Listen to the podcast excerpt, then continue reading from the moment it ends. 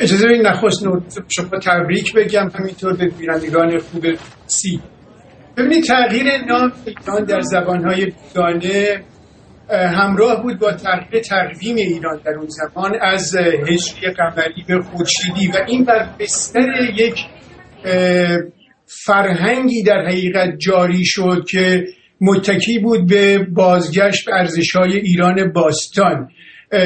روشنفکرانی مثل سعید نفیسی مدعی بودند که نام تاریخی ایران برای بیگانگان همیشه در زمانهای دور ایران بوده.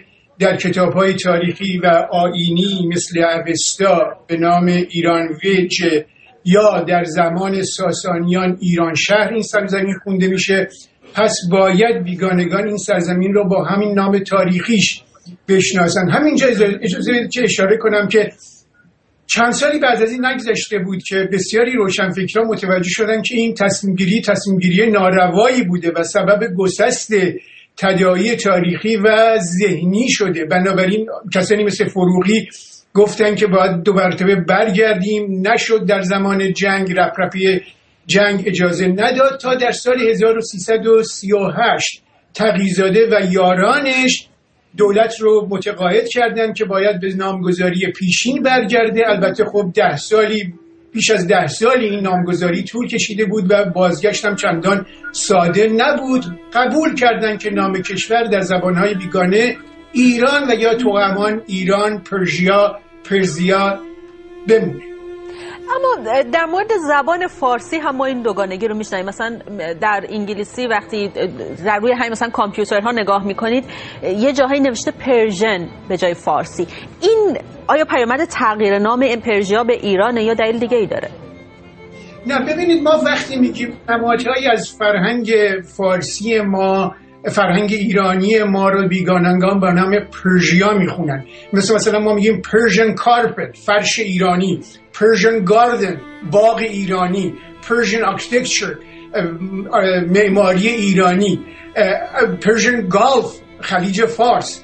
اینا همیشه یک, یک سابقه تاریخی داره یک بار تاریخی داره که با خودش در حقیقت یک نوع تداعی تاریخی رو پدید میاره و میاره برای شنونده. اما این روزها ما می‌بینیم که گاهی به خصوص در سی سال گذشته که شمار مهاجران ایرانی مرگا به من که با پر تاووس عالمی یک موی گربه وطنم را عوض کنم درود به روان پاک همه شهیدان راه آزادی. درود به همه مردم شریف ایران. شما شنونده چهلمین اپیزود پادکست ایران و انقلاب هستید که در روز شنبه هفدهم تیر ماه 1402 با روایت من مجتبا شایسته منتشر میشه. ما توی قسمت قبل پادکست در مورد اقدامات رضاشاه و تلاشش برای غیر دینی کردن جامعه ایران صحبت کردیم و بعدش هم گفتیم که روی کرد متناقض رضاشاه توی برخورد با اشایر چطوری انجام شد. اما توی این قسمت قصد داریم تا بقیه سیاست های رضاشاه برای رسیدن به جامعه آرمانی مد نظر خودش توی ایران رو بررسی کنیم. خب بریم سراغ اپیزود.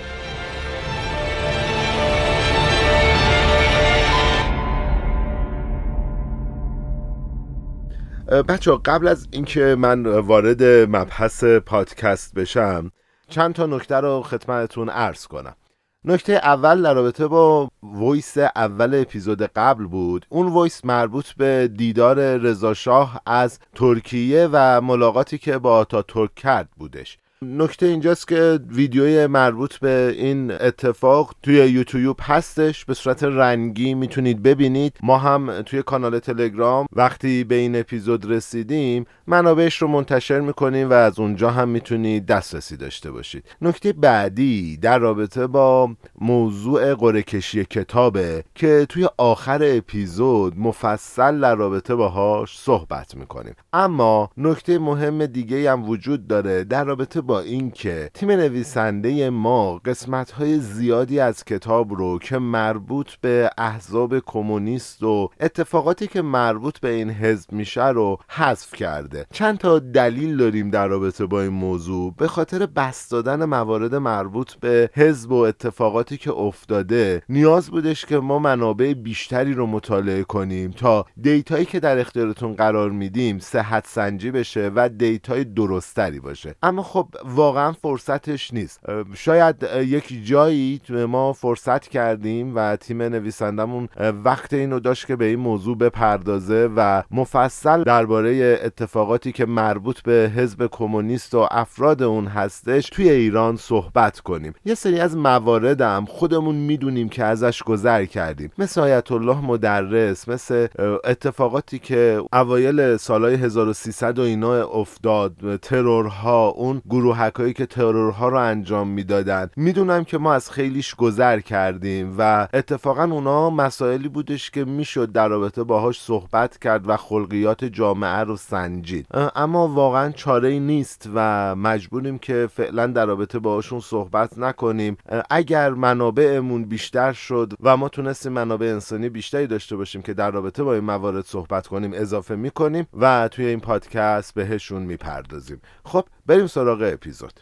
کتاب میگه که سیاست های رضاشاه راجع به قبایل با آرزوی دیرینه تبدیل امپراتوری چند قومی به دولتی واحد با مردمی واحد و یک قوم یک زبان یک فرهنگ و یک قدرت سیاسی کاملا مرتبط بود. بچه یادتونه دیگه ما توی اپیزودهای قبل صحبت می‌کردیم می‌گفتیم طرف وقتی که زمان مزفر شاه یا همون اواخر قاجار از ایران می‌رفتن فرنگ نمی‌گفتن ما ایرانی هستیم. مثلا می‌گفتن ما لوریم می‌گفتن ما مثلا آذری هستیم. و اصلا در رابطه با اینکه مربوط به ایرانن صحبت نمی‌کردن. حالا جلوتر در رابطه با خود واژه ایران و پرشیا هم صحبت می‌کنیم.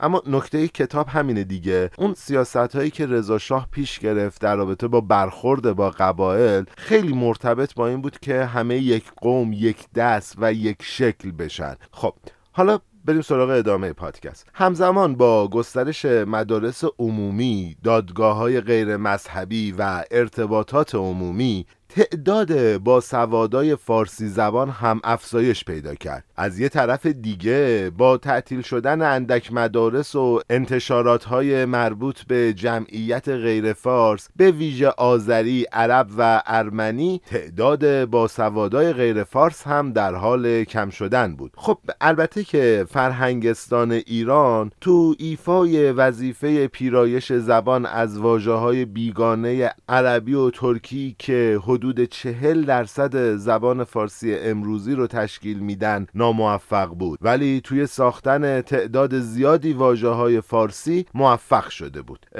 البته الان هم فرهنگستان ادب کار خاصی نمی‌کنه. حالا فکر نمی خیلی موفق تر از دوره قبل بوده باشه. مثلا توی ارتش عناوین جدیدی جایگزین درجه های قدیمی و عربی و ترکی شد. یا مثلا به جای عبارت عربی منورالفکر از واژه روشنفکر که توصیف کننده طبقه روشنفکران جدید بود رواج پیدا کرد. می‌دونیم دیگه فرهنگستان ادب یه کار خیلی مهم داره. کلمه می‌سازه کلمه های جدید می‌سازه یا کلمه هایی که غیر مرتبطن رو عوض می‌کنه. مثلا کلمه هواپیما یه کلمه خیلی قشنگیه که فرهنگستان ادب این کلمه رو ساخته. اتفاقا برای زمان دکتر حبیبی هست و خب از پادکست دور نشیم. از طرف دیگه توی سال 1307 مجلس هم لباسهای سنتی و محلی رو غیرقانونی کرد و افراد ذکور بزرگسال رو البته به غیر از روحانیون رسمی به پوشیدن لباسهای مدل غربی و کلاه پهلوی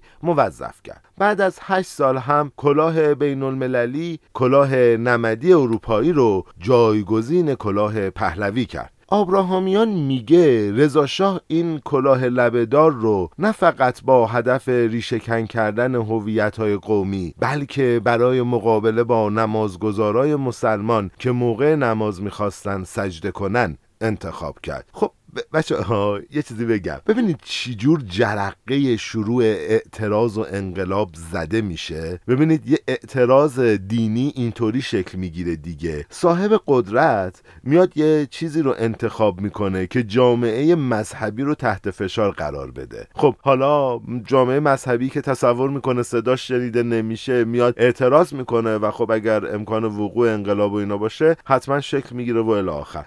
یه سری اتفاقای کوچیکی که باعث جرقه زدن این اعتراضا و تلمبار شدن اعتراضای مردم میشه. خب بریم سراغ ادامه پادکست. دولت همچنین توی تلاشش برای کاهش تمایزات اجتماعی اومد این عناوین افتخاری باقی مونده رو مثل میرزا، خان، بیگ، امیر، شیخ و سردار رو ملغا کرد. بچه میرزا یه عبارت خان یه عبارته. حالا اگه به یکی می‌گفتن میرزا خان یعنی مثلا خیلی بهش احترام گذاشته بودن. از طرف دیگه دولت به تقلید از ماشین تبلیغاتی ایتالیای فاشیست و آلمان نازی انجمن ارشاد عمومی رو راه اندازی کرد تا با استفاده از مجله، کتاب، روزنامه، اعلامیه و برنامه های رادیویی آگاهی مردم رو افزایش بده و اداره شهرها انقدر سازماندهی شد که کلانترهای شهری، کت خداها و بقیه مسئولان نظامی قدیمی محلی از بین رفت. به اضافه همه این کارا اسامی برخی از مکانها هم تغییر کرد. مثلا عربستان به خوزستان تبدیل شد. استراباد به گرگان علیاباد به شاهی سلطانیه به عراق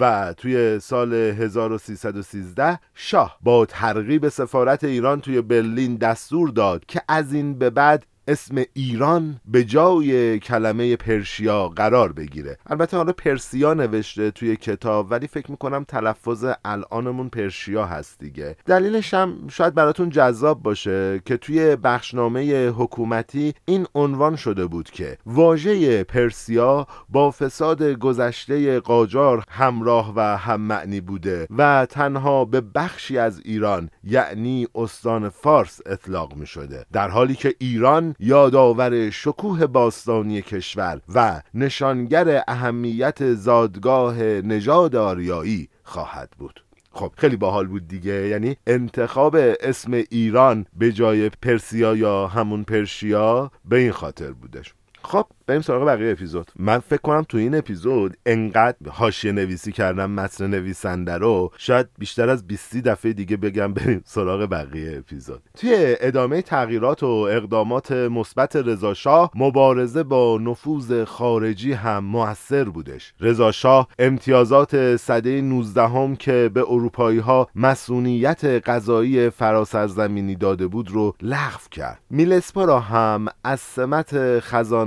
خزانهداری کل برکنار کرد. اونم با این استدلال که توی یک کشور نمیشه دوتا پادشاه وجود داشته باشه و من شاه کشور خواهم بود. بچه ها ما توی چند تا اپیزود قبل از نقش مستشارای خارجی خیلی کلی صحبت کردیم. اونجا هم رفرنس دادم به پادکست دغدغه ایران و گفتم که دکتر فاضلی عزیز خیلی مفصل در رابطه با مستشارای خارجی و نقشی که توی توسعه ایران داشتن صحبت کرده. یکی از مهمترین مستشارا همین میلسپو بود و اونجا هم دکتر فاضلی اشاره می‌کنه که قدرت زیادی رو تو بحث خزانه داری و گرفتن مالیات ها و اینا به دست آورده بود. و اینجا هم که آبراهامیان اشاره می‌کنه که این آدم رو از سمتش عزل می‌کنه باز من میگم حتما اگر علاقه مند هستید به اون اپیزودهای پادکست دغدغه ایران سر بزنید و اونجا مطالب مفصلی رو در رابطه با این مستشارا بشنوید. خب شاه توی اقدام بعدی خودش حق چاپ اسکناس رو از بانک شاهی انگلیس می‌گیره و به بانک ملی ایران که به تازگی تأسیس کرده بود واگذار می‌کنه. اون همینطور اداره تلگراف رو از شرکت تلگراف هند و اروپا و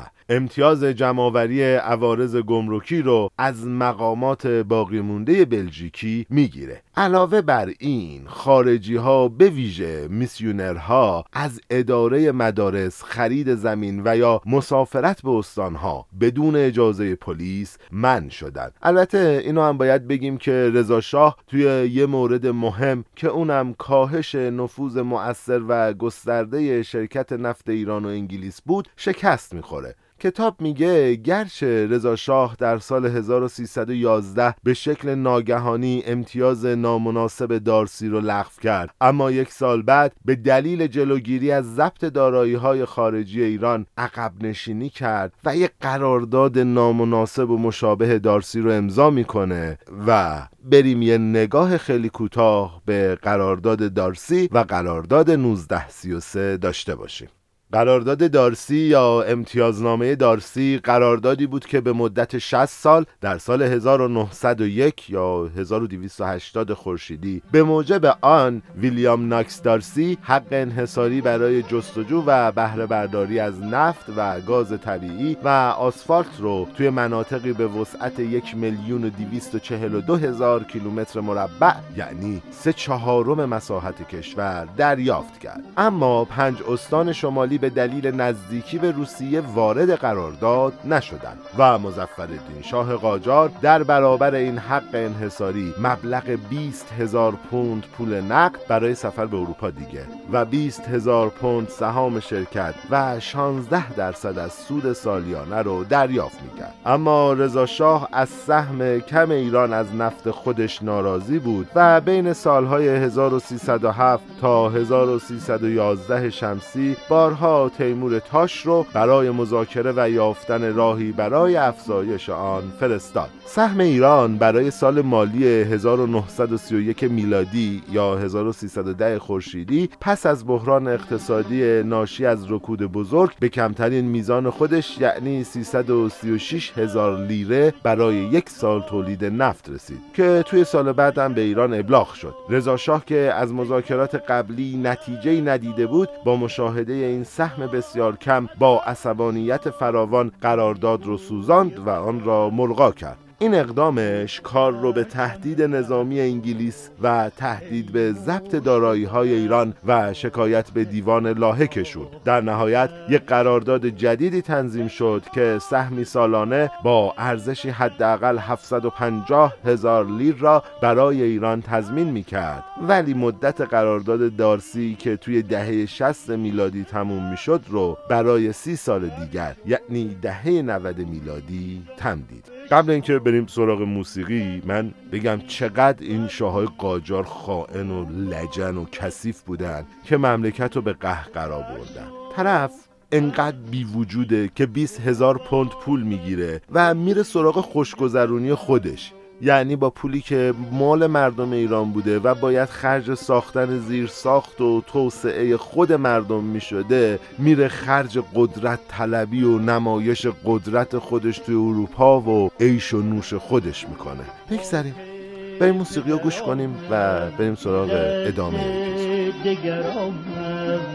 خاک پدران است. که دست دگران است. نگهدار پدر شد دیوار مصیبت کدیم حوصله پشکن شرمایدم از این همه صبر تو زفر شد. با خود جگر روبه را به درانی. چون شیر در این بیشه سراپا جگر شد چون شیر در این بیشه سراپا جگر شد آبراهامیان اشاره می‌کنه که شرکت نفت دارسی به واسطه امضای این قرارداد 400 هزار مایل مربع زمین رو از دست داد و البته قید می‌کنه که بیشتر این زمین ها جزو زمین های بی اهمیت به حساب می اومد و از طرف دیگه هم قبول می‌کنه که ایرانی ها رو برای آموزش و انجام مشاغل اداری پرورش بده. سهم سالانه ایران از 16 درصد به 20 درصد افزایش میده و در مقابل ایران هم همونطور که گفتیم امتیاز رو به مدت سی سال یا اگه دقیق بگیم 32 سال دیگه یعنی از سال 1961 تا 1993 تمدید می‌کنه. طبق گفته کتاب میگه که همین قرارداد بود که دو دهه بعد سبب میشه که روابط ایران و انگلیس دچار تعارضات و مشکلات جدی بشه. بچه من یه چیزی بگم. از نظر من رضا شاه همه تلاشش رو کرد که اوضاع رو بهتر کنه. ببینید اینکه قاجار خیانت کرد تو فروش نفت رو که فکر کنم هیچ کس تو شکی نداره. ولی حداقل رضا شاه اومد پول نفت رو خرج عیش و نوش خودش نکرد. یعنی نرفت با اون پول نفت توی سفر فرنگ حال کنه. از طرف دیگه اومد انگلیسی ها رو مجبور کرد که بیان ایرانی ها رو بیارن توی چرخه تولید و به اونها آموزش بدن که تولید نفت به چه شکل هست. و خب این خودش امتیاز خیلی خوبه. از نظر من البته. و اینم که همه تلاشش رو کرد که پول بیشتری از نفت به دست بیاره. اما چون خیلی از دارایی های ایران خارج از ایران بود و ممکن بود که اون دارایی ها رو از دست بده بیخیال شد و همین اتفاقا سبب شد که دو دهه بعد ما جنبش ملی شدن صنعت نفت رو داشتیم دیگه. من یه چیزی بگم ما تو این اپیزود و اپیزود قبلی خیلی در رابطه با جرقه هایی که سبب اعتراضات و انقلاب اسلامی شد صحبت کردیم. حتی سبب این میشه که ملی شدن صنعت نفت شکل بگیره. خیلی در رابطه با این موضوع صحبت کردیم و این اپیزودها بره های جذابی از تاریخ ایران هستش. خب بریم سراغ ادامه اپیزود. اما یکی از کارهای خیلی مهم رضا شاه اقدام برای بهبود موقعیت زنان بود. به شکلی که شاه توی سال 1313 بلافاصله بعد از ترکیه و شخص مصطفی کمال که ما به اسم آتاتورک میشناسیمش شاه تونسته بود یه اقدامات مؤثری انجام بده و تصمیم می‌گیره که اقداماتی رو برای بهتر کردن وضع زندگی زنان به وجود بیاره. خب حالا اون اقدامات چی بودن؟ بعد از اون تصمیم شاه مؤسسات آموزشی به ویژه دانشگاه تهران درای خودش رو به روی دخترها و پسرها باز کرد. اماکن عمومی مثل سینما کافه هتل در صورت تبعیض قائل شدن بین زنان و مردان باید جریمه های سنگینی پرداخت می‌کردن من توی پرانتز بگم که اگه رضا شاه الان تو جامعه ایران بود فکر کنم علاوه بر اینکه دو دستی تو سر خودش می‌زد و مثلا احتمالا هاراگیری می‌کرد میومد کل از نهادها و ارگان ها شروع می‌کرد جریمه گرفتن که شما چرا اینقدر تبلیغ هجاب می‌کنید خب پرانتز بسته.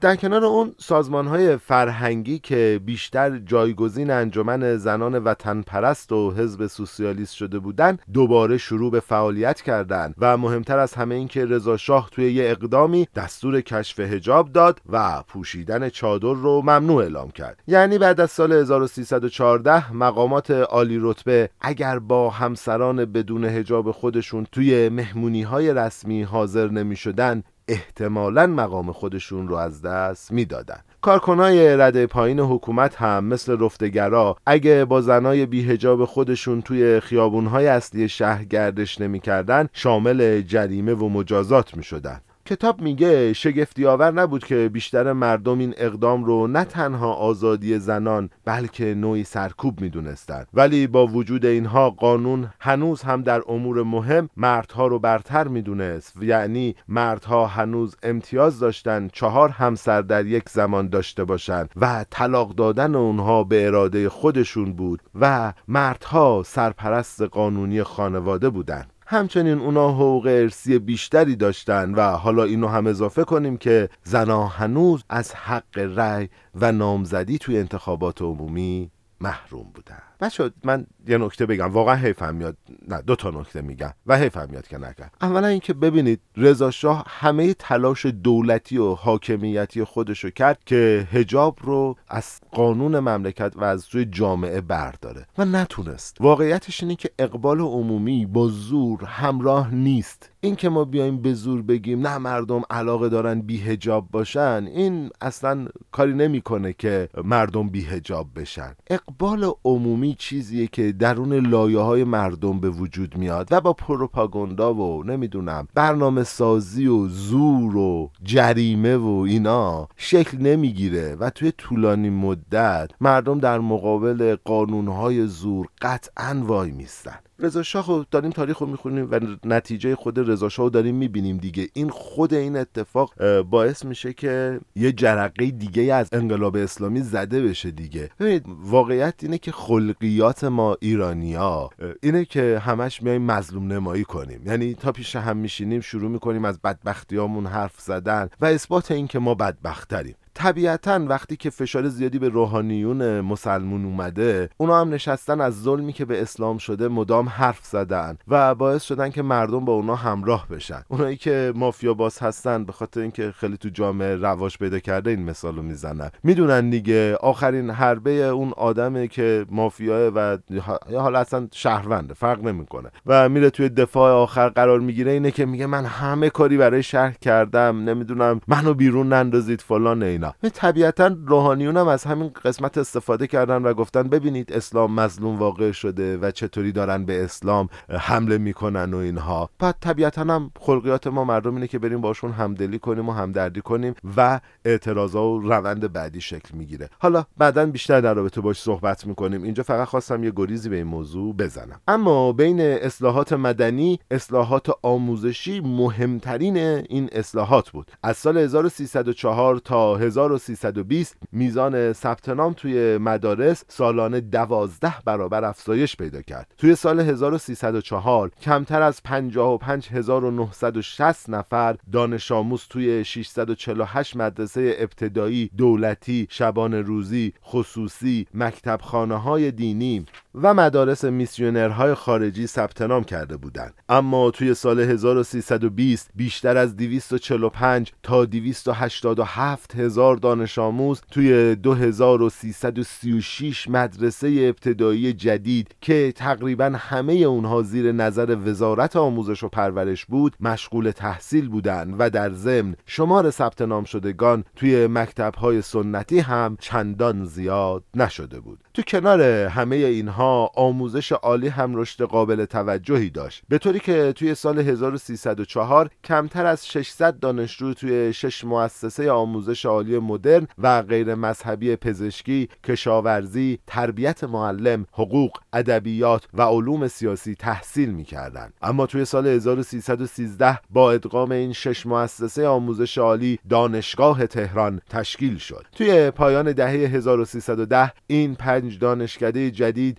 به مجموعه نامبرده اضافه شد که شامل دندان پزشکی، داروسازی، دامپزشکی، هنرهای زیبا و علوم بود. توی سال 1320 بیشتر از 3300 نفر توی 11 دانشکده دانشگاه تهران ثبت نام کرده بودند و البته تعداد فارغ التحصیلان از دانشگاه خارجی هم خیلی چشمگیر بود. اما علیرغم این پیشرفت‌های مهم هنوز بیشتر از 90 درصد جمعیت روستایی بی سواد بودند. اینو بگم دیگه خیلی از جمعیت روستایی بعد از انقلاب جمهوری اسلامی توی نهزت سوادآموزی با سواد شدن. خب نکته جالبی که وجود داره اینه که تعداد زیادی از فارغ التحصیلان دبیرستان ها و دانشکده ها به صورت کارمند اداری، تکنسین حرفه‌ای، مدیر، آموزگار، قاضی، پزشک و یا استاد دانشگاه به خدمات دولتی وارد می شدن و به این شکل با گسترش بروکراسی دولتی و تسهیلات آموزشی به تعداد اعضای طبقه روشنفکر اضافه شد. همونطور که ما قبلا هم بهش اشاره مختصری داشتیم قبل از رضا شاه طبقه روشنفکر قشر کوچیک و محدودی بود که اعضای اون رو افرادی با مشاغل موقعیت خانوادگی گروه های درآمدی پیشینه تحصیلی و شیوه های زندگی متفاوت تشکیل می ولی توی دوره رضاشاه این طبقه روشنفکر حدود 7 درصد از نیروی کار کشور را در بر می گرفت و به طبقه متوسط جدید تبدیل شده بود که اعضای اون نه تنها نگرش های مشترکی نسبت به نوسازی اجتماعی، اقتصادی و سیاسی داشتند بلکه دارای پیشینه آموزشی، شغلی و اقتصادی همسانی بودند. در نتیجه طبقه روشنفکر از یک قشر به یه طبقه اجتماعی که دارای روابط یکسان بودند و شیوه تولید نهادهای حکومتی و اداری و فرایند نوسازی خاص خودشون رو داشتن تبدیل شده بودند خب تاثیر این دگرگونی هم تو دوران کشمکش های بعد از کنارگیری رضاشاه مشخص میشه که ما حتما سر وقتش در رابطه باهاش که صحبت می‌کنیم به این اپیزود رفرنس میدیم. خب خیلی ممنونم که با ما همراه بودید. ما توی اپیزود بعدی قرار در ادامه توسعه کشور تحت نظارت رضاشاه به حوزه اقتصادی که خیلی مهم و اثرگذار توی روند اداره کشور بود بپردازیم و نکات مهمی رو براتون روایت کنیم. خب خیلی ممنونم ازتون. ما تو این اپیزود خیلی گریز زدیم. من فکر می‌کنم این اپیزود و اپیزود قبلی بستر خیلی از مسائل اجتماعی آینده و خلقیات ایرانیان رو توی سده چهاردهم شکل می‌دادن اما خواهشی دارم. ما یه تجربه ای داشتیم توی قرعه کشی کتاب قبلی. خیلی از ایمیل ها بعد از قرعه کشی کتاب برای ما ارسال شد. برای همین تصمیم گرفتیم که یک ماه و نیم زودتر ما اعلام کنیم که همه ایمیل بزنن برای قرعه کشی. اگه می‌خواید تو قرعه کشی کتاب شرکت کنید حتما به ایمیل ما به آدرس raptaco@gmail.com ایمیل بزنید. یا به account تلگرامیمون که توی کانال تلگرامیمون هست پیام بدید. آدرس account تلگرامیمون توی توضیحات همین فایل هستش و بگید که می‌خواید توی قرعه کشی کتاب شرکت کنید و چه کتاب تاریخی مد نظرتونه که ما بهتون هدیه بدیم. از طرف دیگه من خیلی ازتون ممنونم بابت حمایت های مالی که از ما می‌کنید. چه دوستایی که ایمیل می‌زنن و از اون طریق از ما حمایت می‌کنن. چه اون عزیزانی که از طریق صفحه حامی باش پادکست ایران و انقلاب ما رو حمایت می‌کنن. می‌دونید دیگه اصلا اجباری نیست ولی این حمایت های شما خیلی به ما انرژی میده و انگیزه میده. اگر هم خواستید از ما حمایت مالی کنید یا ایمیل بزنید یا عبارت حامی باش پادکست ایران و انقلاب رو اگر گوگل کنید همون لینک های اول هستش. حتی توی توضیحات اپیزود هم لینکش هست. می‌تونید از اونجا هم اقدام کنید. ازتون ممنونم که ما رو به دوستاتون معرفی می‌کنید. اونها ما رو subscribe می‌کنن. برامون کامنت می‌ذارید انتقاد می‌کنید پیشنهاد می‌دید ازمون تعریف می‌کنید. تو شبکه های اجتماعی ما رو دنبال می‌کنید ریتویتمون می‌کنید. ازتون ممنونم. من بگم ما تو این شبکه اجتماعی جدید آقای زاکربرگ نمیریم. ما تو توییتر هستیم و تلگرام فقط. سایتمون هم که مشخصه و ایمیلمون هم مشخصه. از همتون ممنونم. از بچههایی که توی ساخت این اپیزود کمک من کردن. از احمد اسداللهی عزیز به عنوان سرپرست نویسنده ها سپاسگزارم تیم نویسندمون خیلی زیاده. نمی‌تونم دونه دونشون رو اسم ببرم. از اونها هم تشکر می‌کنم. از محمد حسین منصوری عزیز توی انتخاب موسیقی و نظراتش توی میکس و edit متشکرم. از سرکار خانم آیا آقاخانی توی بحث ضبط ادیت و انتشار پادکست سپاسگزارم الناز محمدی آزاد هم کارهای شبکه های اجتماعیمون رو می‌کنه پستای کانال های تلگراممون رو می‌ذاره یه وقتایی توییت می‌زنه. حالا هم من توییت می‌زنم هم الناز. از الناز هم سپاسگزارم و می‌دونید دیگه ما داریم پادکست ایران و انقلاب رو تولید می‌کنیم برای عزت اقتدار و سربلندی میهنم ایران هنوز با همه دردم امید درمان است که آخری بود آخر شبان یلدا. مهر تو چون شد پیشم دور از تو نیست اندیشم.